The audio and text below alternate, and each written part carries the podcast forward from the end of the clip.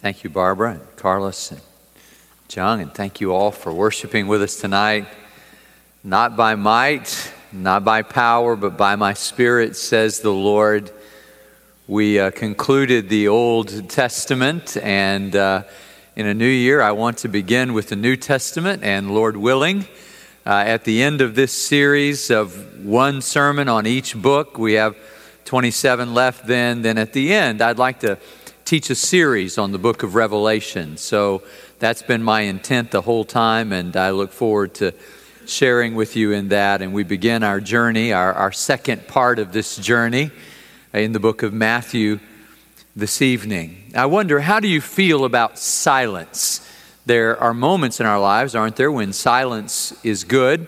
For instance, when the grand puppy was loaded up after five long weeks since Thanksgiving and got in the back of the Mustang and went back to Waco and our house became quiet again, that was a good thing. That's a good kind of silence. But some silence makes us uneasy. If we turn on our favorite radio station and the number appears on the dial, but there's no sound coming through the speakers, that's a, sort of panicky feeling. What's going on. We don't like radio silence. Or if we get home and all the cars are in the driveway and we walk in and say hello and nobody responds to us, then we wonder, what does that mean? But perhaps the most difficult silence for us is that sense that the heavens are silent, that we're calling out and we're not receiving an answer. And there was a period of time in the history of Israel for some 400 years when there was radio silence after the prophets that we studied one by one, after Malachi's voice finally fell silent, there was a period of, of hundreds of years that we call the intertestamental period. It's not that nothing happened in those days. Lots of things happened in the world in that period of time. Kingdoms rose and, and kingdoms fell. It's not that nothing happened in Israel during that time because things did happen. We trace Hanukkah back to that time when Judas Maccabeus or Judas the Hammer, who was the hammer long before Jim Adler, the Texas hammer, was. Judas Maccabeus was a great leader of a revolt, and there was this celebration of lights, which is Hanukkah, and all of that is part of that intertestamental period. And there are many people who take books that were written because literature was written during that time. Bell and the Dragon, for instance, was written during that time. The, the book of Judith was written during that time. First and second Maccabees were written during that time. And it's not that God wasn't speaking or saying something to some of his people, but we don't have any record of revelation from that period of time that we look at and say, now that feels like the Old Testament does, or that feels like the New Testament does. And there's that period of time when, when there's this sort of spiritual drifting, and then we read in the book of Luke, for instance, that things begin to happen, that an angel is dispatched and, speaks, and a man in the temple discovers that his wife, who was barren, is going to have a child, and that child will be John the Baptist. And then we recognize that, that this same angel goes and speaks to Mary. And we've just come through that season of study and even studied in the book of Matthew about that. But at the end of that silence, there's a voice crying in the wilderness there is John the Baptist. All four Gospels tell us about him. All four Gospels tell us something about John the Baptist. And he begins to preach. And he comes in the spirit and power of Elijah. And he comes, um, as is prophesied, to turn the people back to God. And then after John the Baptist comes Jesus. And we have four Gospel accounts of the life of Jesus, at least four that we count in our Bible. There are others, you understand. You've probably read about them, or if you read uh, uh, the literature of Dan Brown or, or, saw that movie, which was woeful, by the way. But if you did, um, you, you, realize that um, there were other gospels that were written, but we don't believe that those gospels correspond to these gospels. And why? Why does God speak through Matthew to tell the story in the particular way that he does? And how is Matthew different from the other gospels that we have?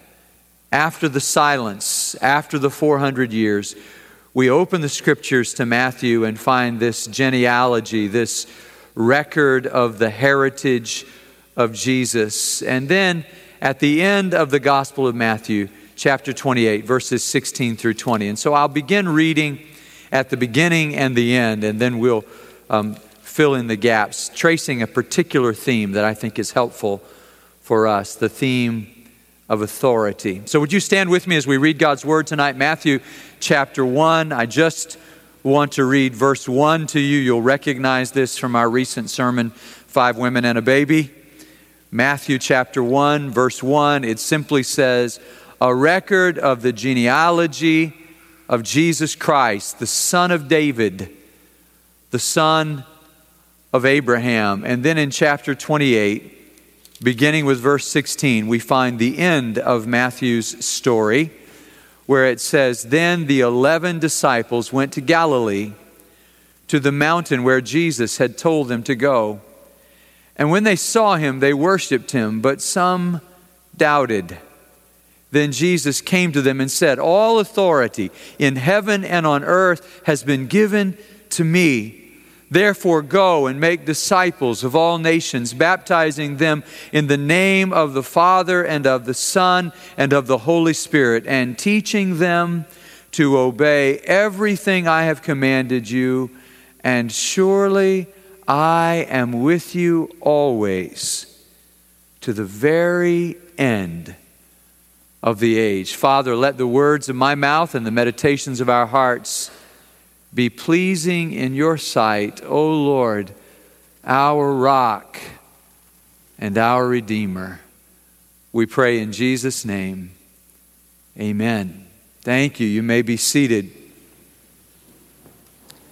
Matthew tells us the good news about Jesus, and if we were to divide up this book, we would discover that there are four chapters of an introduction. It begins with that genealogy, and from the very beginning, he lays it out that Jesus is a descendant of Abraham that Jesus is a descendant of David. In the first verse, he calls him the Christ. So Matthew shows us his hand from the very beginning. He wants us to know who Jesus is, that he's not just an ordinary person, but even in showing us his genealogy, he shows us who he descends from. We saw those, those remarkable Gentile women whom God chose as part of this heritage of Jesus. But we must not miss Abraham and David, who are highlighted there. It's as if he's saying, This one who descended is the fulfillment. And Matthew uses this over and over again so that the promise may be fulfilled. The words of the prophets may be fulfilled. There was this prediction of a Messiah, this one who would descend from Abraham,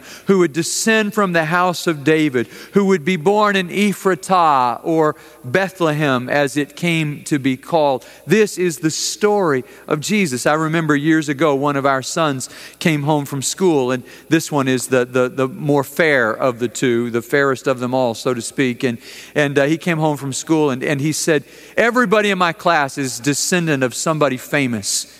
In my class, he said, almost everybody descended from George Washington and Thomas Jefferson. And I thought to myself, I doubt that. But I, I, I, just listened to his story, and he said, We didn't descend from anybody famous. I said, Oh, no, no, no, no. You misunderstand. Our, our, my great aunt Hattie, who was an artist in East St. Louis, Illinois, when we lived there, when I was six years old, took me aside one day and told me that our family has descended from Pocahontas you, you, you cannot believe the joy of this little boy. He was so excited, he couldn't wait to go tell his teacher the next day. He marched into Nottingham Country Elementary School, marched right up to his teacher's desk, and said, I am a descendant of Pocahontas. And she looked at our little transparent child, this little fair child with blonde hair and blue eyes, and said, no, you're not. And sent him to his desk. And he came home so frustrated. She wouldn't believe me, Dad, that we are descended from Pocahontas. I don't know whether we are or not, but what we know about Jesus is that when he's tracing this heritage, he's showing us Jesus came from someone, from somebody, and Jesus is somebody. And he gives Jesus these titles. So we're going to read that Jesus is the son of David, and Jesus is the Christ. And he wants us to know that Jesus is greater than Jonah and greater than the temple and greater than Solomon. It's Matthew. You would almost think it would be in the Gospel of John that we would read. Jesus will say again and again, One who is greater than the temple is here. One who is greater than Jonah is here. One who is greater than Solomon is here. Jesus is the greatest of them all. And he chooses Matthew to tell his story. It's not the first time Matthew has been chosen.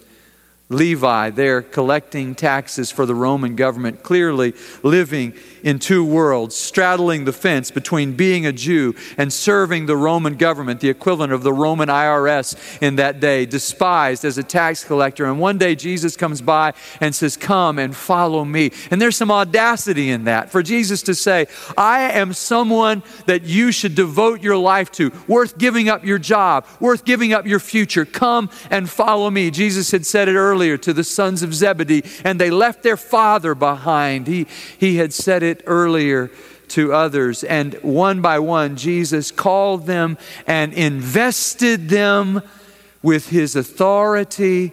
He teaches, he ministers, and there's this introduction in the first four chapters that gives us the introduction. And then in, in chapters, um, chapters 26 to 28, we have the end of Jesus' story and the story of the crucifixion and the resurrection. But then in between, we would say there are five sections of Jesus' teaching. Nobody gives us more of Jesus' teaching than Matthew does. And so we find these, these sections that are outlined there, chapters 5 through 9, which begin with the Sermon on the Mount.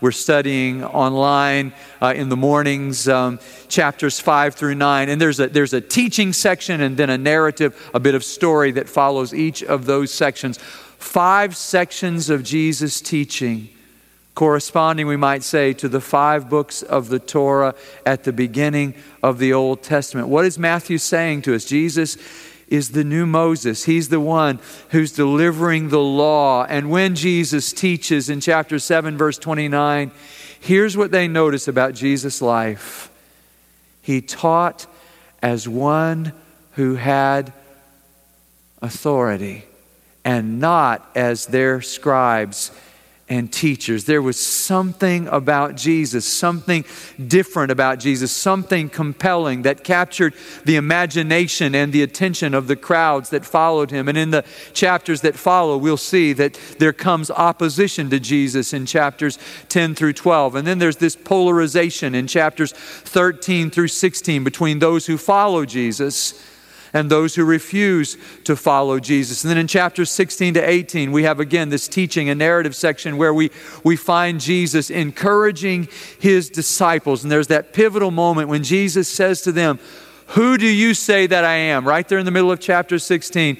Who do you say that I am? And Peter says, You are the Christ, the Son of the living God. And Jesus says, Shh, the messianic secret that we don't want at this moment to reveal that. And Jesus begins to tell them he's going to be crucified. And Peter, right after he's at his best, is at his worst. And Jesus has to say, Get thee behind me, Satan. And then there's more teaching. And Jesus teaches about judgment in chapters 19 to 25, and then the crucifixion that follows. That's a sort of broad outline of the book. But if you were to look at the Gospel of Matthew, as I did some years ago as I was reading, as I am right now, reading at the beginning of a year, the word that sort of jumped off the page to me was this word authority.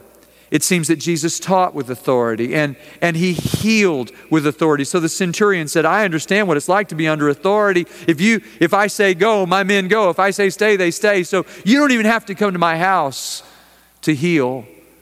Just speak the word and it will be done. And Jesus is astonished at this man's faith. There's a centurion, there's a Canaanite woman, and in this most Jewish of the Gospels, we already see that Jesus is for all people. And Jesus possesses this authority, but that's not all. Jesus provides this authority. It's not just that Jesus commands authority, but that he confers authority to his disciples in chapter 10. He sends them out with power to cast out demons and heal every disease and tells them, I want you to go and preach this good news. And they go out and do what he says. And Jesus gives them authority to continue his work in the world. And it's after the resurrection that we come to the passage that we have read, where Jesus has said uh, through the angel to the women, Go ahead of me to Galilee. You'll find me. I'll be waiting there for you. And they come up on this mountain. And I love about Matthew that he's so incredibly honest with us. And he says, Jesus shows up right on cue, and the disciples are there. And some of them worship Jesus. But some of them doubt. And maybe for the sake of those who doubt, Jesus just reminds all the authority in heaven and in earth belongs to me. And this has strategic implications for your lives.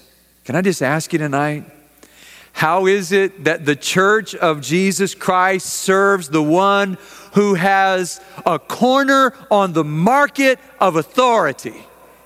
And sometimes we live our lives bumbling and stumbling, not authoritatively, but apologetically. Can I just say to you, the greatest authority in all the world, the author of life, authorizes you to live authoritatively, not in an authoritarian way, commanding and, and pushing people around, but with all the authority that is conferred to those who would be called the people of God, redeemed by the blood of Jesus Christ, empowered by the resurrection. You and I have been given the greatest power in all the world for the greatest purpose in all the world with the greatest promise in all the world. Let me just sort of unpack this for us tonight and show you, first of all, that as the King of heaven and earth,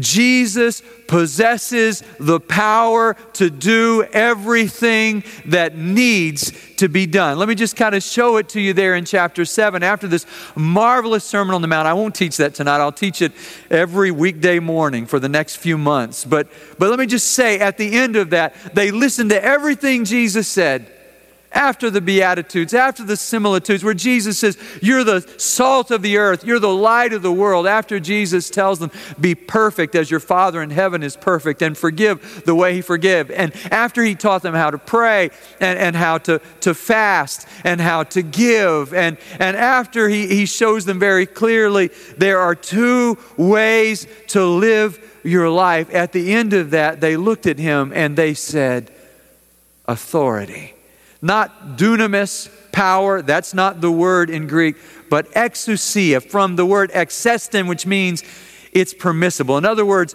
nothing is impermissible to Jesus. Jesus has all the delegated authority from the Father. Jesus doesn't say, I came up with the power. He says, now, after the crucifixion, after the resurrection, this power has been given to me. But it was evident in his life as he taught so Jesus will teach them in parables. And Matthew will say, without a parable, he didn't teach them. He wanted to teach them. And the disciples will say, why don't, why don't you speak more clearly? Why do you use these parables? And Jesus says, Because it's been given to you, my people, to understand what I'm saying. And some people, as Isaiah said, they will, they will hear, but they won't really listen. They will see, but they will not perceive. But I want you to understand what I am trying to teach. And Jesus had the authority to teach. Matt Woodley has written a, a, new little commentary on the Gospel of Matthew, and in that commentary, he tells the story of being in a church league softball game. And, you know, church league softball can be tougher than industrial league softball. In fact, the umpires say we'd rather, we'd rather referee, we'd rather be umpires for industrial league than for church league because church league is rougher. And on this particular night, there was a question about a rule, and the coach from the church league team, Matt's coach, came out and he was having a heated exchange, like this was the World Series or something, with this umpire saying, You don't understand. And the umpire said, no, you don't understand. Reached in his back pocket, pulled out the rule book, page 27, column 3, paragraph 1. It says that I have ruled in the right way. And the, the coach was still not satisfied, and he got right in the face, just about this close to the umpire, and he said, I don't think you're interpreting that in the right way. And the umpire said, Well, that's really interesting because, sir, I'm the one who wrote the rule book. I think I know what I'm talking about. And that's the way that Jesus taught. Jesus didn't teach as one who didn't understand this and didn't understand that, but Jesus taught as one who had comprehensive understanding. He, he knew, and so when he taught, they, they knew there was something different about him. Remember in the Gospel of John, they send the temple guard to arrest Jesus, and, and they come back without him, and they say, Why didn't you arrest him? He said, Arrest him he arrested us with his words. We've never heard a man teach like this man. We've heard you guys teach, but we've never heard anybody. It's always disconcerting for the preacher to hear. We, have never heard anybody teach like that guy, like Jesus. We couldn't arrest him. He arrested us with his words. Jesus taught with authority. Jesus touched people with authority. And what I want you to see in chapters 8 and 9 is that, that sometimes when Jesus healed somebody, the Pharisees would show up, the, the religious leaders would show up and say, By what authority? Chapter 21, they're very point blank with him. By what authority did you do this miracle? What right do you have, they say, to heal somebody on the Sabbath? And Jesus says, Hey, look, the Sabbath. Um, was made for people. People weren't made for the Sabbath. You misunderstand. You, he, he pronounces woes on them. He says, Woe to you, because you want to keep the most meticulous little letter of the law, but you absolutely miss the spirit of the law. Jesus healed. And some people questioned his authority, and I'm, I'm convinced they did because they were content to live in their own lack of authority, believing in themselves. They refused to believe in him. But listen to this some of them marveled at his authority. For instance, when, when the centurion came to him and recognized Jesus' authority, Jesus marvels at him. And when I read that again this week, I wondered is Jesus ever amazed at our faith? Because he was amazed at that man's faith. He was amazed at the faith of the Canaanite, the Syrophoenician woman who came and said, I, I, you know, don't give the bread to the dogs. Yeah, but even the dogs get some of the crumbs. And Jesus just stops right then and said, Did you hear that? Did you hear the way she trusted in me, the way she recognized my authority? And we have to go, I think, to the Gospel of John, chapter 1, to sort of complete this thought. I love the way the, the, the Gospels augment each other and supplement each other, but it's John who tells us to as many as believed him, to as many as who, who believed on his name, to as many as received him, to them he gave the, here it is, authority to become the children of God. It was with authority that he called his disciples and said, Come and follow me. And it's with authority in chapters 27 and 28 that we discover Jesus emerges victoriously. Chapter 28 emerges victoriously from the tomb. Paul Jones is a, a priest in another city. He said, Your perspective in life depends on where you set up shop. And I set up shop at the entrance to an empty tomb. And that makes all the difference in the way that I see life. I want to say tonight that the way you look at the world is determined by the way you set up shop. Where do you set up shop? And, and I, I cast my lot with Paul Jones, I have to say. I set up my life at the entrance to an empty tomb, and that makes all the difference. That's why Matthew wrote this. He wanted us to know that Jesus taught with authority, that Jesus touched people's lives with authority, that Jesus triumphed over the tomb with authority. But that's not the end of the story, is it? It's not just that Jesus had authority but that he gave authority to his church. So in chapter 10, he says, Go out, make disciples. Go out, heal. Go out and do the work that I've called you to do. And you don't have to be afraid to go out and do what I've called you to do because I am with you and I will empower you to do that work. And I just want you to see what Jesus says. He says, You have the authority to minister, you have the authority to do what you're supposed to do. And I wonder sometimes when Jesus looks at his church, if he wonders, why are they not exercising the authority that I have given to them?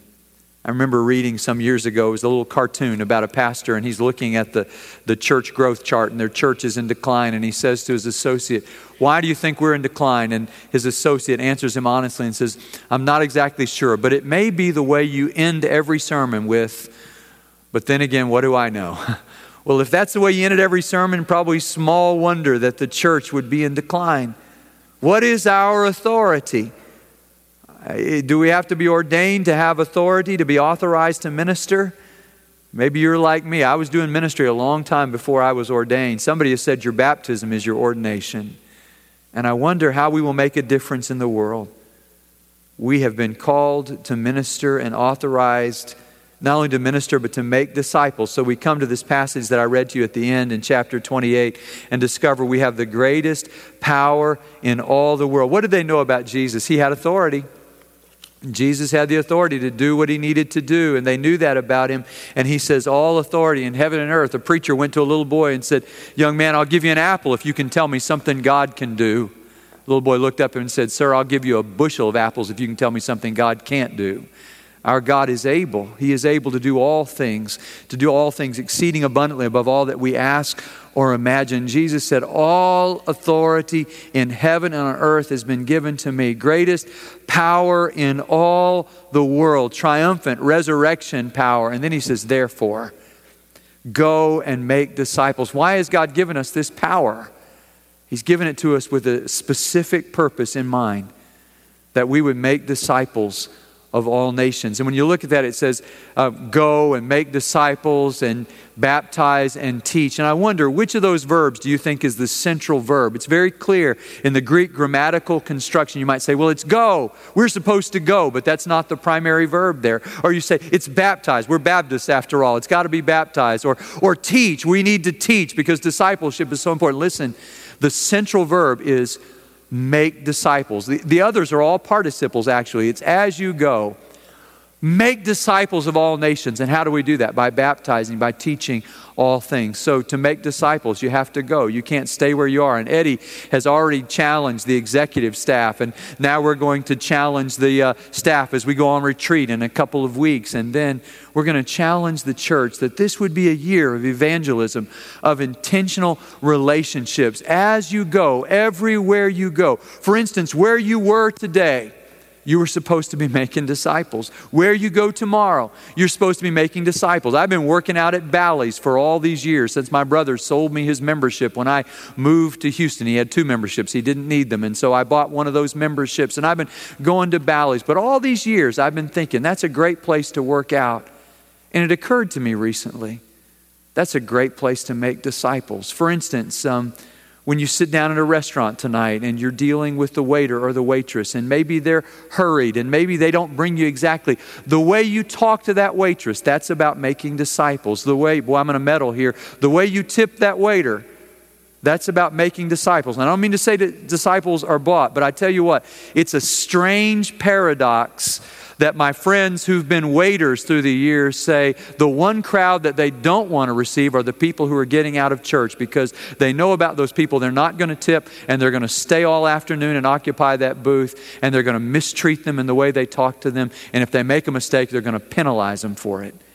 And I want to say to you tonight, as you go, everywhere, did you think we were just going to make disciples here? No, he said, it's as you go, as you go out from here. This is the huddle. Now we got to go play the game, and you're going to make disciples by what you do this week. And the only way we can make disciples, as far as I can tell, is by wooing people into relationship with Jesus Christ. And we don't do that by being angry and obnoxious. So we've got to live like Jesus if we're going to invite people to be like Jesus, because they're not going to believe we can help them become like Jesus if we're not like Jesus. Does that make sense? As you go, Greatest purpose in all the world make disciples. How do we do that? Well, we have to baptize. I think we understand this part. I, I notice in evangelical Christianity these days, there's a de emphasis on baptism. People say, I don't need to be baptized, really, because Jesus commands it. I think that would make it important. You say, oh, that's enough. You know, I just love God and I love His Word. No, I mean, I mean, it's a step of obedience, and that's why we emphasize that. He says, teach them. What do we teach them? Everything He commanded. That's what all this teaching in the Gospel of Matthew is about. We got all of Jesus' teaching here. And now we get to teach that over and over again. And that's how we make disciples because disciples are apprentices. And I'll tell you something about disciples. You'll make the same kind of disciples. I'll make the same kind of disciples. We'll make the same kind of disciples that we are. So, what kind of disciples are we? You have to be a disciple before you can make a disciple. And so we baptize and we teach. And here's the thing we've got the greatest power in all the world, all authority.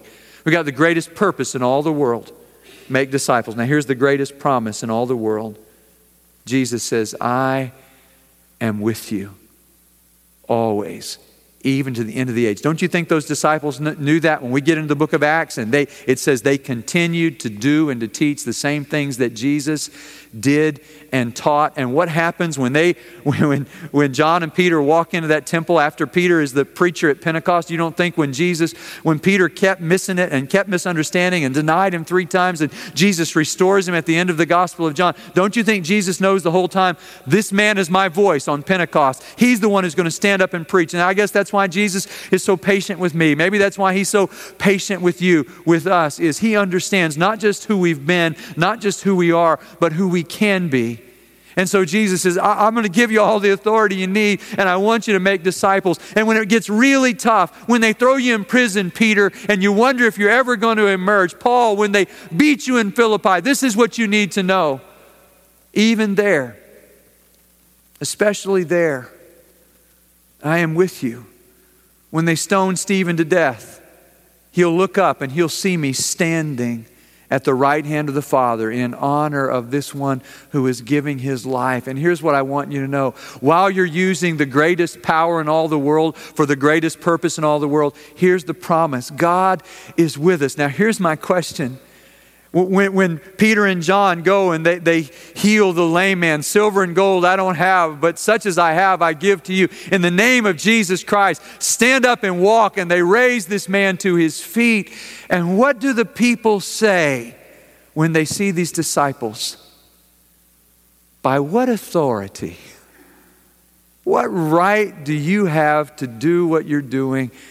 And they already have the answer. And here's what troubles me I don't know many people who are asking me today or you today, the church today, by what authority are you doing those amazing things in the name of Jesus? By what authority are you doing it? And here's the thing I think they're not asking about that authority because we're not living authoritatively. So here's your commission for a new year. Here's the great commission for a new year. The author of life authorizes you to make disciples with authority, to transform the city we live in, to bring people to Christ, and to bring them to full fledged followers of Jesus Christ. And you have all the authority you need to do that. You have all the reason you need to do that. You have the command you need to do that, make disciples. And when it gets tough, here's the promise the one who gave you the authority is with you. And God is never more with us than when we are doing what He has called us to do. And I think this is what Jesus had in mind that while we did this, not only would we be changed, but the world would be changed. Some years ago, I read Matt Friedman, who um, had been a city councilman in the city of Jackson, Mississippi, and, and they'd had a, a, a scandal in that city. The president of the city council and another member had been in some shady, sketchy business deal with some uh, business of ill repute and had given them some tax break. And now, and now the whole city was in disarray because um, the city council president was in jail, and so was another one of the city council members. And they, as you can imagine, called a public hearing on it. And they put the remaining city council up there on, in front, these panelists, and, and asked them. And, and the first question from the moderator, he turned to Matt Friedman and said, Matt, how did this happen in our city of Jackson, Mississippi? Who's to blame for this? And Matt was a little surprised at the question, but he had prepared his answer. He knew what he was going to say. And here's what he was going to say You want to know whose fault it is? It's the guy who made the shady business deal, and that's why he's in jail right now, because we, have, we are a nation of laws, and he broke the law, and that's why we are where we are. But before he could answer, from the back, a distinguished gentleman stood up and said, You want to know who's to blame? I'm to blame. And everybody in the room turned around and looked and saw that it was John Perkins, the Bible teacher in that city, the great man of God in that city, the man who stood for justice in that city. And somebody said, John, what do you mean? He said, I've been teaching the Bible for 30 years in this city. You would think in 30 years of teaching the Bible, this city would have been changed enough that what our city council president did would have been unthinkable. But I've been teaching the Bible and the city has not changed. So if you're looking for somebody to blame, lay it on me. Lay all of it on me. Well, that sort of ended the meeting that night. Nobody else had anything to say. Nobody else wanted to blame anybody. But when you hear that story, do you, like me, think, yeah, Perkins is engaging in a bit of hyperbole there?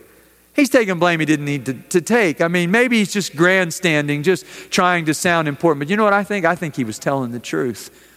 I have a friend who says um, he had a dream recently, and it was just like he was having a conversation with the Lord. And he said to the Lord, Lord, the world's a mess. When are you going to do something about this messy world we live in? And he said, The Lord looked right at him and said, That's why I put you here. You do something about it. He said, I woke up from my dream and I realized I needed to live differently. I come to you tonight to tell you when we look at our world, we can say, Look what the world has come to. Or we can say with Matthew, Look who has come to the world. And you and I can live in the authority that He's given to us and make a difference this week. I pray that you will. I pray that you'll live in the authority of Jesus Christ. As Gerard Manley Hopkins, that great poet, said, But I say more the just man, the just woman, justices, keeps grace that keeps all her goings graces, acts in God's eye what in God's eye he is Christ.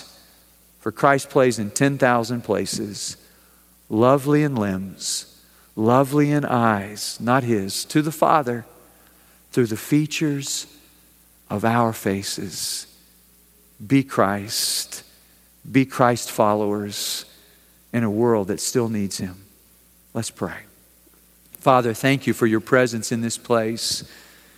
Thank you for your transforming power. Forgive us, Lord, for living apologetically in a world that needs what you have given us. And this week, Lord, I pray that we would receive again the authority that we need to do everything you want us to do, so that when Saturday night comes, a week from now, if we have not lived for you, if we have not done what you told us to do, we'll be without excuse, Lord. Because by your word, through the Gospel of Matthew, we know better. And since we know better, Father, would you help us this week to live better? I pray it in Jesus' name. Amen.